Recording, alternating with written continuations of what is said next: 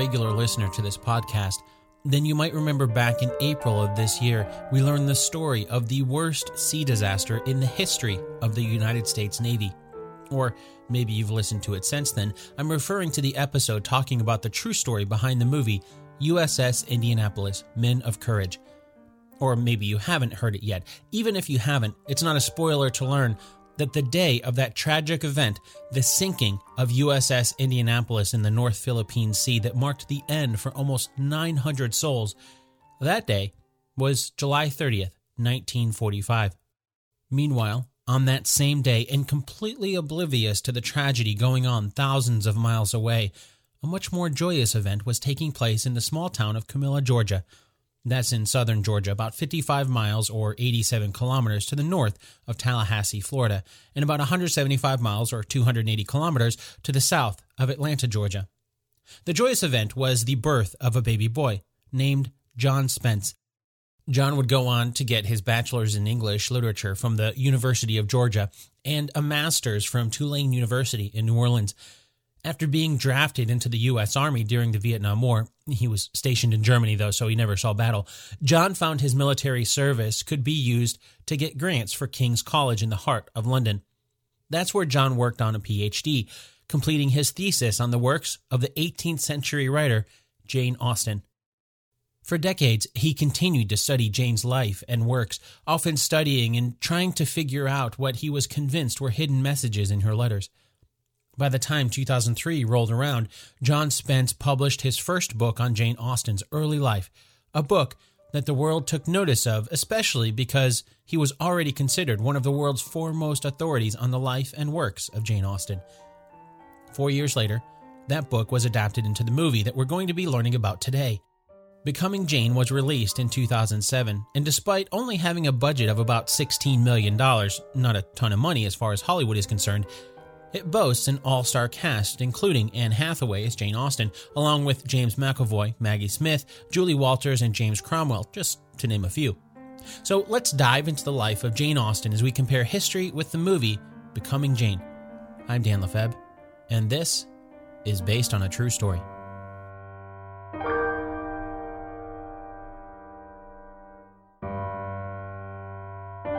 Before we travel back to the time of Jane Austen, we need to set up our game Two Truths and a Lie. If you're new to the Based on a True Story podcast, this is a really simple game. I'm going to give you three facts. Two of them are true, and one of them is a lie. The goal is for you to figure out which one of them is a lie. Okay, are you ready? Here are the two truths and one lie. Number one, Jane Austen and Tom Lefroy really did know each other. Number two, Tom Lefroy proposed to Jane, but she turned him down. Number three, Tom wasn't the party loving playboy with a reputation that the movie implies. Okay, got those? Remember them because I'm not going to give you the lie in the episode. I mean, that would mean I'd have to include incorrect information on purpose. so, in order to tell which one is a lie, you'll have to do that by a process of elimination. Listen closely for the two truths scattered throughout the episode. Then, when you hear those, you'll know which one is a lie. Oh, and don't worry, we'll do a recap at the end of the episode to see how well you did. Okay, one last thing before we get back to the show. Today's episode was a special pick by Andrea, who became an official producer of the show and picked Becoming Jane as the movie to cover. Here's a quick message from Andrea. Andrea from Colorado here, and I asked Dan to do an episode of Based on a True Story on the movie Becoming Jane. I fell in love with Miss Austen when I was in high school and read her novels several times a year. While Miss Austen was not well known before her death, she is now one of the most well known authors of all time. Becoming Jane is a great movie, but it is very loosely based on Miss Austen's real life. Truthfully, very little is known about Miss Austen, as her sister, her main confidant, and the one Jane wrote to the most, burned most of their correspondence after Jane died. I hope you all enjoy this episode of Based on a True Story about the movie Becoming Jane.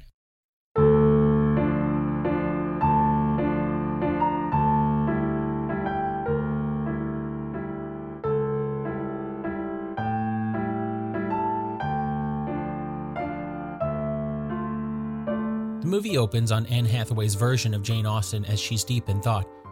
The camera cuts between a few things, showing us that the morning's dew is still on the deep green grass outside. Then we see a clock at 6:15. Dipping her pen in ink, Jane starts writing on the piece of paper in front of her on the desk. Then the camera cuts as she takes a break from writing to play a few notes on the piano. Slowly, the camera pans outside the window and up to the next floor, and that's when we see Jane isn't the only one in the house, but everyone else is sleeping. After a moment, the music stops and Jane looks at the paper, then she goes back to writing, clearly finding some inspiration from the brief stint on the piano. Not for long. This time she goes back to playing the piano and manages to wake up everyone in the house, most of whom aren't too happy at being woken up at 6:15 on what we find out is Sunday morning. Oh, and yes, Jane's father, George, was indeed a reverend like the movie shows. In the movie, he's played by James Cromwell, while her mother is played by Julie Walters. Although the movie doesn't really mention her mother's first name, probably because it's the same as Jane's sister, Cassandra. Her sister, Cassandra, is played by Anna Maxwell Martin in the movie. There's no mention of a date in the movie, so this opening sequence isn't really something that we can verify, but still, it's certainly something that could have happened because the real Jane Austen was obviously a talented writer, but she also loved music and playing piano. In fact, just recently, the Internet Archive released a digitized collection of some 600 pieces of music from the Austen family, many of whom were copied by Jane personally. She used to copy a lot of music by hand so she could learn to play it on the piano. That was her personal music collection, sort of like how we each have our own library of music on our phones, except I'm glad I don't have to copy down each song that I want on my phone, note by note. I have a feeling if Jane could have access to a smartphone now, she'd say something along the lines of, You kids just don't know how good you have it these days. Okay, maybe not. I'm sure it'd be much more eloquent than that, but it certainly was a different time. Speaking of which, since the movie doesn't really ever mention a year, we don't really know what time it was that Jane Austen lived yet. It's clearly a while ago, but that's something that we can fix with history. Now, there's a bit of a reason why this episode is being released today. December 11th. You see, in five days, it'll be Jane Austen's birthday. She was born on December 16th, 1775. That'll make this Saturday her 242nd birthday. Happy birthday, Jane. But knowing Jane's birthday doesn't really help us knowing when the movie's timeline begins. The movie's timeline starts somewhere between 1793 and 1795, making Anne Hathaway's version of Jane just shy of 20 years old. Why then? Well, even though the movie doesn't mention the timeline in the movie itself, there's plenty of movie reviews that say it's 1795. But I don't know if I really agree with it actually being 1795. I mean, I understand the reason why I've seen some of the reviews of the movie saying 1795. It's because we know from history that that's when the real Jane Austen met the real Tom Lefroy, who's played by James McAvoy in the movie. So, yes, Tom Lefroy was a real person, but the movie's timeline is a bit interesting here because it doesn't really show how much time is passing between these opening scenes and when we're introduced to Tom. According to the movie, Tom is a lawyer who doesn't really take his job seriously. At least that's the sense that we get when we see him partying one night. We don't see the party itself, but we see him with a few girls and one of his friends, Jane Austen's brother, Henry. And then Tom kisses one of the girls the next day just before rushing into the courtroom way too late. And there's a lot of implications there that the movie doesn't actually show. His uncle, who's presiding in the courtroom, isn't too happy with Tom's behavior. Played by Ian Richardson in the movie, Tom's uncle is really only known as Judge Langlois, so we don't really learn his first name.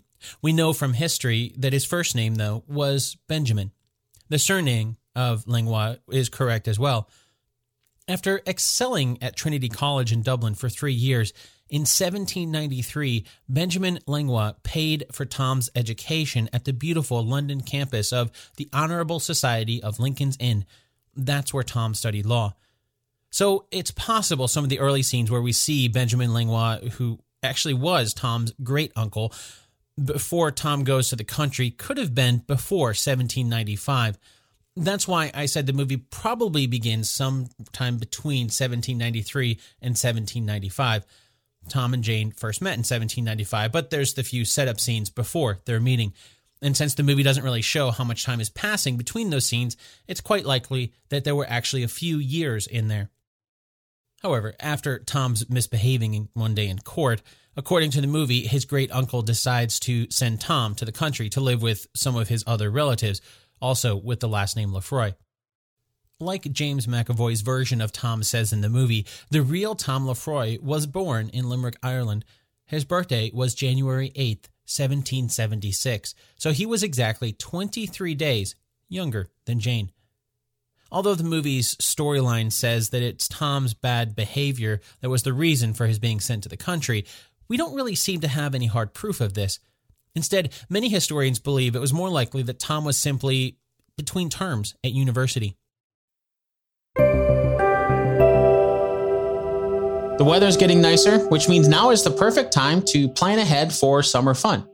Personally, I'm hoping to be able to visit my family this summer, and that means booking flights as soon as possible before the prices go up. And now you can help ensure your money is there when you need it with today's sponsor, EarnIn. Just download the EarnIn app, verify your paycheck, and watch your earnings tick up as you work access up to $100 a day and up to $750 per pay period so you can start making your summer plans now. It's free and easy to get started. Download EarnIn today, spelled E A R N I N, in the Google Play or Apple App Store. When you download the EarnIn app, type in True Story under podcast when you sign up. It'll really help the show. True Story under podcast. EarnIn is a financial technology company, not a bank, subject to your available earnings, daily max, pay period max, and location. See earnin.com slash TOS for details. Bank products are issued by Evolve Bank and Trust, member FDIC. Thanks, EarnIn.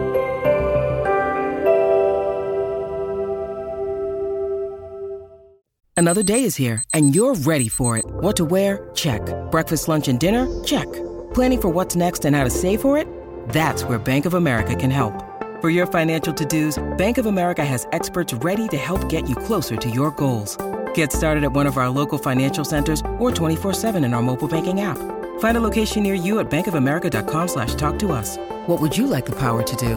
Mobile banking requires downloading the app and is only available for select devices. Message and data rates may apply. Bank of America and a member FDIC. One of the common sources for information about the real Tom Lefroy comes from the 1979 publication of Proceedings of the Huguenot Society of London, or more specifically, an article in there by one of Tom's descendants, J.A.P. Lefroy, called Jane Austen's Irish Friend, Retired Honorable Thomas Langlois, 1776 to 1869. You'll notice that the title of the article refers to him as Thomas Langlois, some others refer to him as Thomas Langlois Lefroy. Still, according to J.A.P. Lefroy's article, the Michaelmas term ended on November 25th, 1795. The Michaelmas term, by the way, that's M I C H A E L M A S. That's the name for the fall term at Inns of Court, like where Tom was studying law at Lincoln Inn. Oh, and today that term lasts through Christmas, but that wasn't the case in the 18th century. J.A.P. Lefroy's claim was that after the term came to an end, after the long hours that come from studying law and straining over books in low light situations, Tom simply wanted to have a change of scenery to help his eyesight before the next term began, which was beginning on January 11th, 1796. So that's one theory as to why Tom Lefroy ended up in the country. But there's other reports that combat that claim. For example, in Memoir of Chief Justice Lefroy, Tom's son, also named Thomas, says that his father only had issues with his eyesight while at Trinity between 1791 and 1793. So there might be some debate about the specific reasons why Tom came to the country. But the point here is the story we saw in the movie doesn't really seem to hold up to history. There's nothing to suggest it was a behavioral issue that caused his granduncle, or uncle, as the movie says, to send him to the country. In reality, it's more likely that Tom just wanted to visit his family. Maybe he did want a break, whether or not it had to do with his eyesight. Maybe he just wanted a break between semesters. Going back to the movie, there's a moment where James McAvoy's version of Tom Lefroy suggests to Anne Hathaway's version of Jane Austen that she read a book that's, well, not quite appropriate. There's nothing really too scandalous by today's standards, but with drawings of topless women, and as the movie says, Tom has a reputation, he's clearly trying to impress that reputation on Jane. That specific incident isn't anything we can prove or disprove, but if you pause the movie to read the title of the book Anne Hathaway's version of Jane is reading, you'll see that it's The History of Tom Jones, a Foundling by Henry Fielding. That's a real book. It was first published on February 28, 1749. It's also a book that was incredibly popular throughout 18th century England, and it's been compared by some to Jane Austen's own work, Pride and Prejudice. We also know that Tom Lefroy was a fan of Tom Jones, but that doesn't necessarily mean Jane didn't hear about Tom Jones from someone else first or on her own. So even though there's really no hard proof that I could find that Tom Lefroy was the one who introduced Jane to the history of Tom Jones, it's an interesting theory proposed by the movie. That brings us to Tom Lefroy's reputation, as the movie puts it. From the parties in London that got him sent to the country to the idea that he introduced Jane Austen to Tom Jones, a book that did receive some backlash for its originality in the use of prostitution and sexual promiscuity it's clear what sort of reputation the movie is implying here that Tom Jones is essentially a playboy. While there are some reports that this sort of playboy reputation for Tom Lefroy is true, Jane's impression of Tom would seem to be a little something different. To learn more about that, here's an excerpt from a letter that Jane Austen wrote to her sister Cassandra. In the first place, I hope you will live 23 years longer. Mr. Tom Lefroy's birthday was yesterday, so that you are very near of an age. After this preamble, I shall proceed to tell you that we had an exceedingly good ball last night. Mr. H. began with Elizabeth, and afterwards danced with her again, but they do not know how to be particular.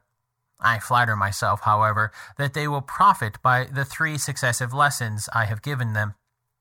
You scold me so much in the nice long letter which I have this moment received from you that I am almost afraid to tell you how my Irish friend and I behaved.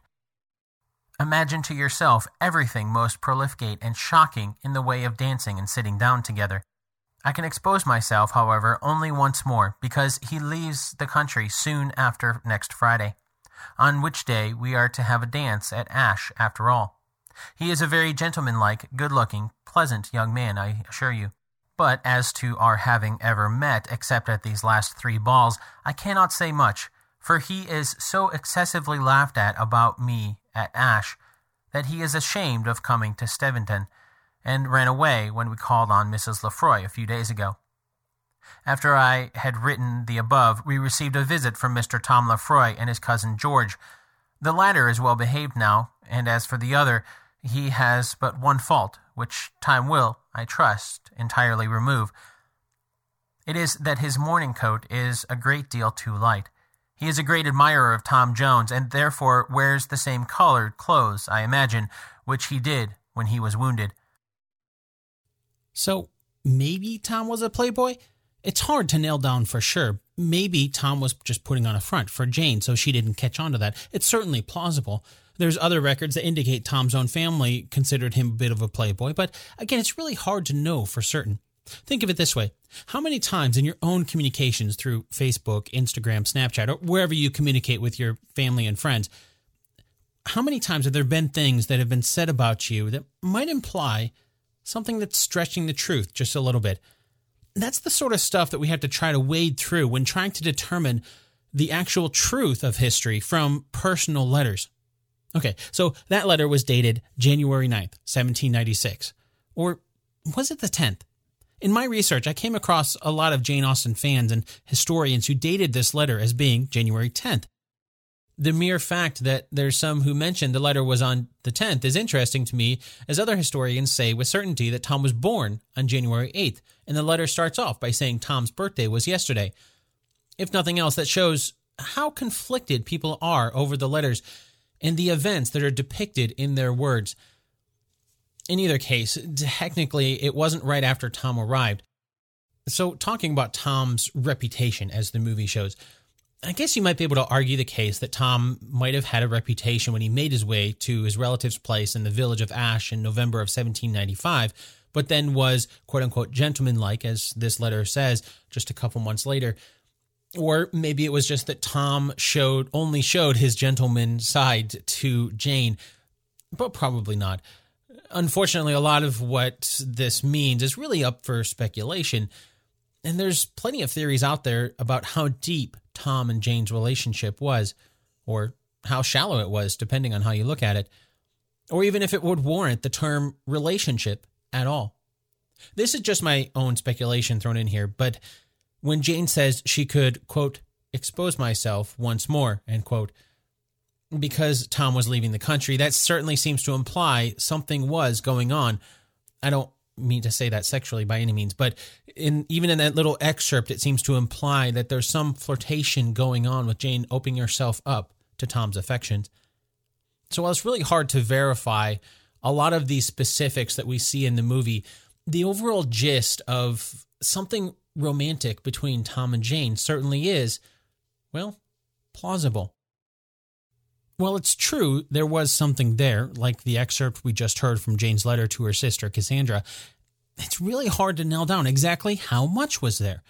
Many historians and Janeites, or as fans of Jane Austen are called, believe that Tom Lefroy was indeed Jane's first love. Or was it just a crush? Still others believe that it was just that, a crush, and nothing more.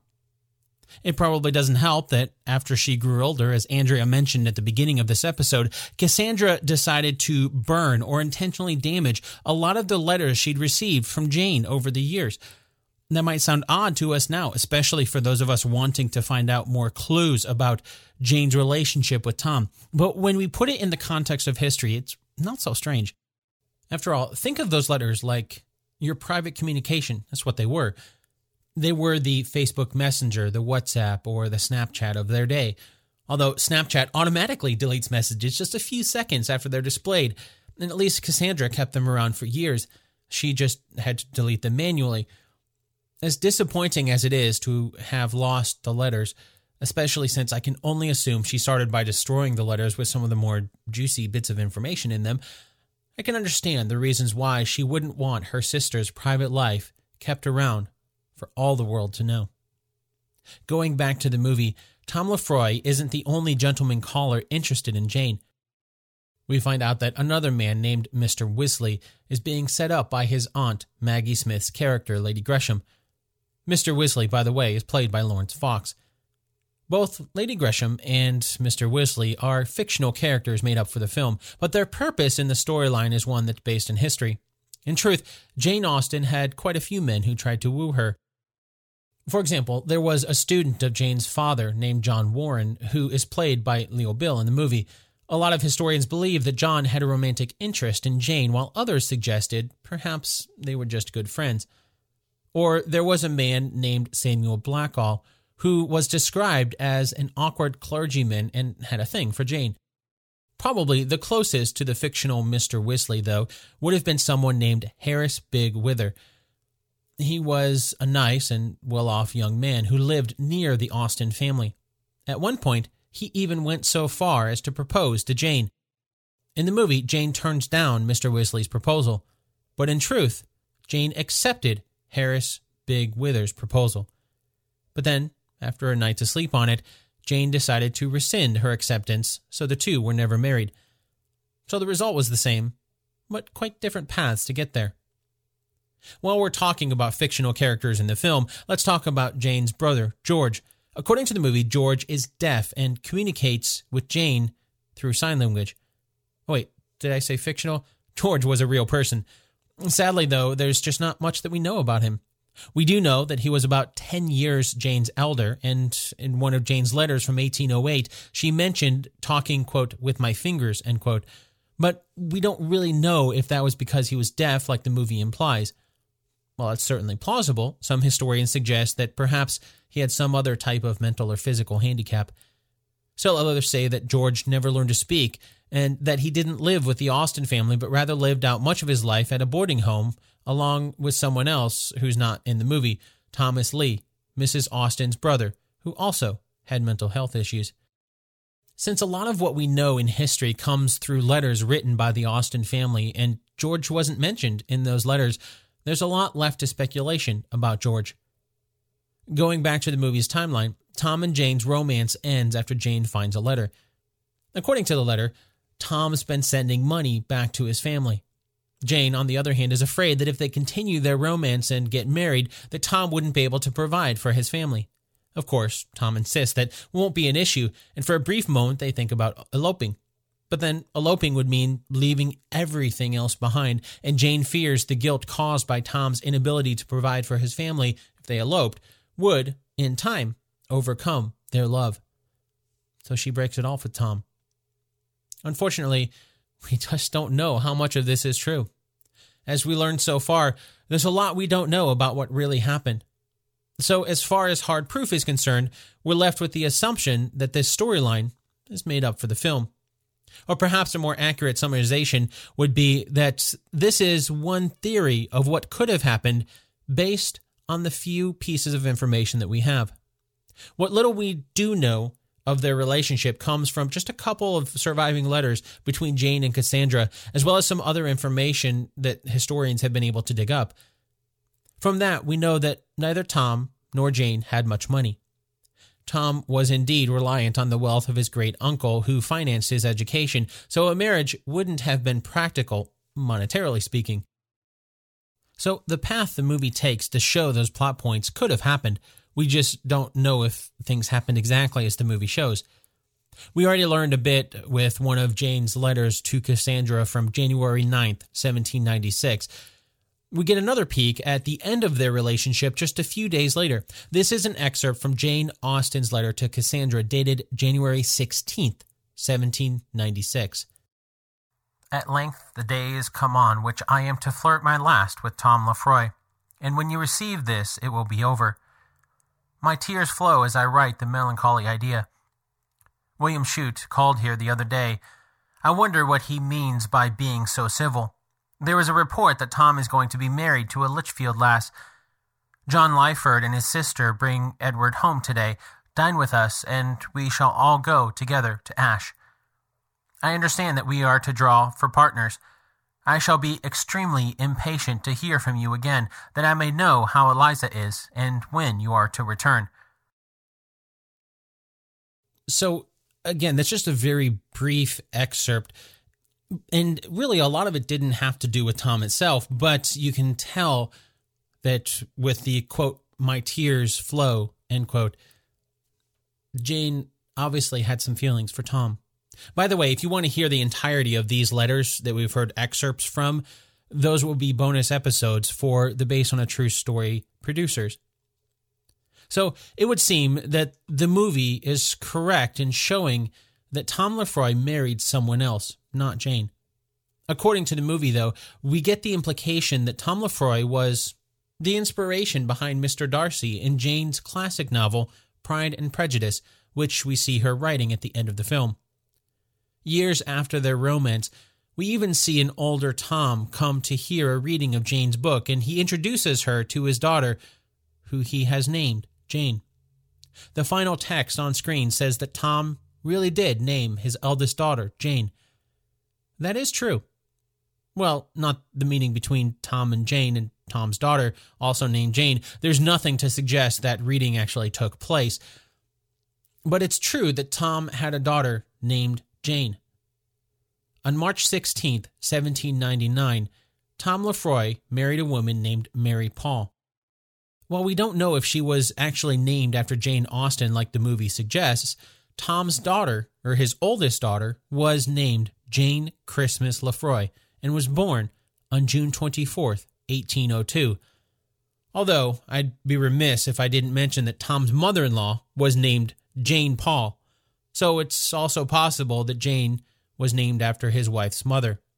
That theory seems to hold up since Tom and Mary's first child was a boy they named Anthony Lefroy, who was born on March 21, 1800. However, Tom's father's name was Anthony. So it's very likely that they named their first boy after Tom's father and their first girl after Mary's mother, a common thing for parents to do. But that still hasn't stopped people from considering that Perhaps Tom's daughter was named after Jane Austen. Tom and Mary would end up having eight children in total, the others being Anne Lefroy, who was born on April 25, 1804, Thomas Paul Lefroy, born on December 31st, 1806, Geoffrey Lefroy, born on March 25th, 1809, George Lefroy, born on May 26, 1811, Benjamin Lefroy, born on March 25, 1815, and last but certainly not least, Mary Lefroy, born on December 19, 1817. Sadly, Benjamin never lived past his infancy, though, so many records actually list Tom and Mary as having seven children. Something else the movie's final text mentions is that in her short life, Jane Austen wrote six of the greatest novels in the English language. It then goes on to say that neither Jane or Cassandra ever married. That is all true. Well, sort of if you've listened this far, I'm going to go out on a limb here and say you're a Jane Austen fan, or at least you've heard of her works. But there's some who might take issue with the number of Jane's novels being six. You see, Jane Austen published four novels while she was alive. Despite this, though, most of the true fans of Jane's work agree that there were six novels completed by Jane during her lifetime. It's just that two of them were published posthumously. But there's no doubt that Jane Austen is one of the most well known authors in history. The four novels she published during her lifetime were Sense and Sensibility, published in 1811, Pride and Prejudice, published in 1813, Mansfield Park, published in 1814, and Emma, published in 1815. As 1816 rolled around, Jane began feeling a bit under the weather. She ignored this, though, and rewrote the last couple chapters to a book she referred to as The Elliots. It would later be published posthumously under the title Persuasion. In January of 1817, she began a new novel she called The Brothers. Her illness progressed, and on January 27th, she stopped writing. We know this date specifically because she wrote the date at the end of the manuscript.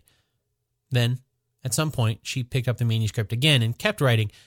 About 11 chapters later, Jane wrote another date in the manuscript March 18th, 1817. That would be the last time Jane Austen would add to a work that ultimately would be left unfinished. By the time April arrived, Jane rarely left her bed. She had difficulty walking and was constantly without energy.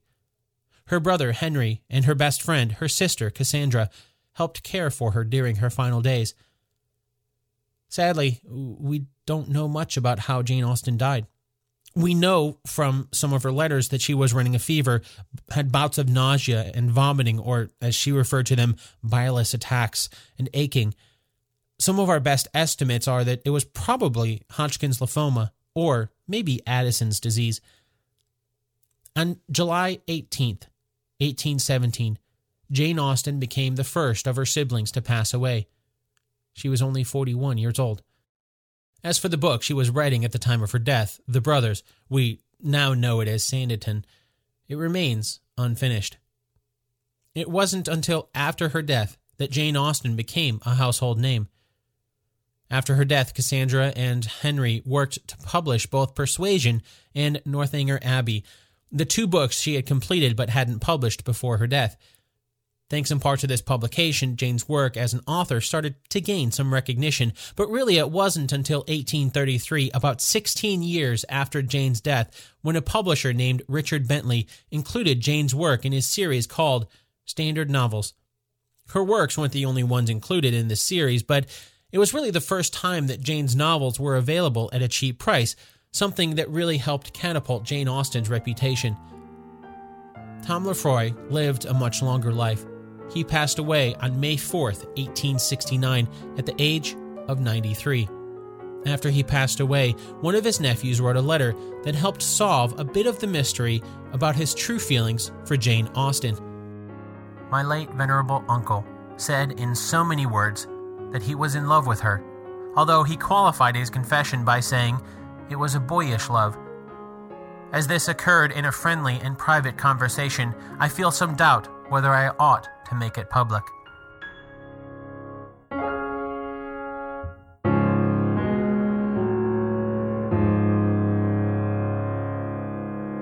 This episode of Based on a True Story was written and produced by me, Dan Lefebvre. To learn more about the life of Jane Austen, I'd recommend starting with the book that the movie was based on. It's called Becoming Jane Austen and was written by Jon Spence. Although technically the movie was really just based on a single chapter in that book, the chapter about Tom and Jane, but the rest of it is definitely worth a read. I'll add links to that book and many more resources for you to dive into the life of the real Jane Austen and Tom Lefroy over at basedonatruestorypodcast.com. And don't forget, if you'd like to get the bonus episodes supplementing this episode, as well as all the other bonus episodes, you can do that by becoming an official producer of the show over at patreon.com slash based on a true story podcast. Before we get to the answer to our two truths and a lie game, here's another five star review. This one comes from Luke Gray on Facebook, and it says, Been listening to this podcast for a while now, and it is really well researched and brilliantly presented by Dan. Find out the truth behind all the movies you love. Thanks so much, Luke. I'm really glad that you're enjoying the podcast as much as I enjoy putting it together. Okay, now it's time for the answer to our two truths and a lie game from the beginning of the episode. As a refresher, here are the two truths and one lie. Number one, Jane Austen and Tom Lefroy really did know each other. Number two, Tom Lefroy proposed to Jane, but she turned him down. Number three, Tom wasn't the party loving playboy with a reputation that the movie implies. Did you find out which one is a lie? The lie is number two. As we learned, we just don't have a lot of information about the depth of Tom and Jane's relationship, but of what we do know, there's nothing to suggest that Tom ever proposed to Jane or that she turned him down. Of course, one could argue that maybe it did happen and we just don't know about it. And I guess that's true. But then again, there's a lot of stuff in history that might have happened that we just don't know about. Oh, and if you thought it was number three, well, I guess you could be right there too. I'll give you that. There's certainly a lot of people who suggest that Tom was indeed a playboy, and maybe it's true that he just didn't show that side to Jane. Knowing the truth about things like this is one of the really difficult aspects when our version of history comes from letters, personal letters, no doubt, and little bits and pieces that we're trying to fit together to see the overall puzzle when there's just so much that we don't know. Before we wrap up, I wanted to say one more thanks to Andrea Hill for becoming an official producer of the show and recommending this episode. I'll admit I hadn't seen Becoming Jane before she recommended it, but I had a ton of fun diving into the history, especially for a story like this where there's just so much we don't know. It's really fun to think about what might have been. Thanks again, Andrea. Before we wrap up, I want to say one more thanks to Andrea Hill for becoming an official producer of the show and recommending this episode. I'll admit, I hadn't seen Becoming Jane before she recommended it, but I had a ton of fun diving into the history, especially for a story like this where there's just so much that we don't know. It's really fun to think about what might have been. Thanks again, Andrea.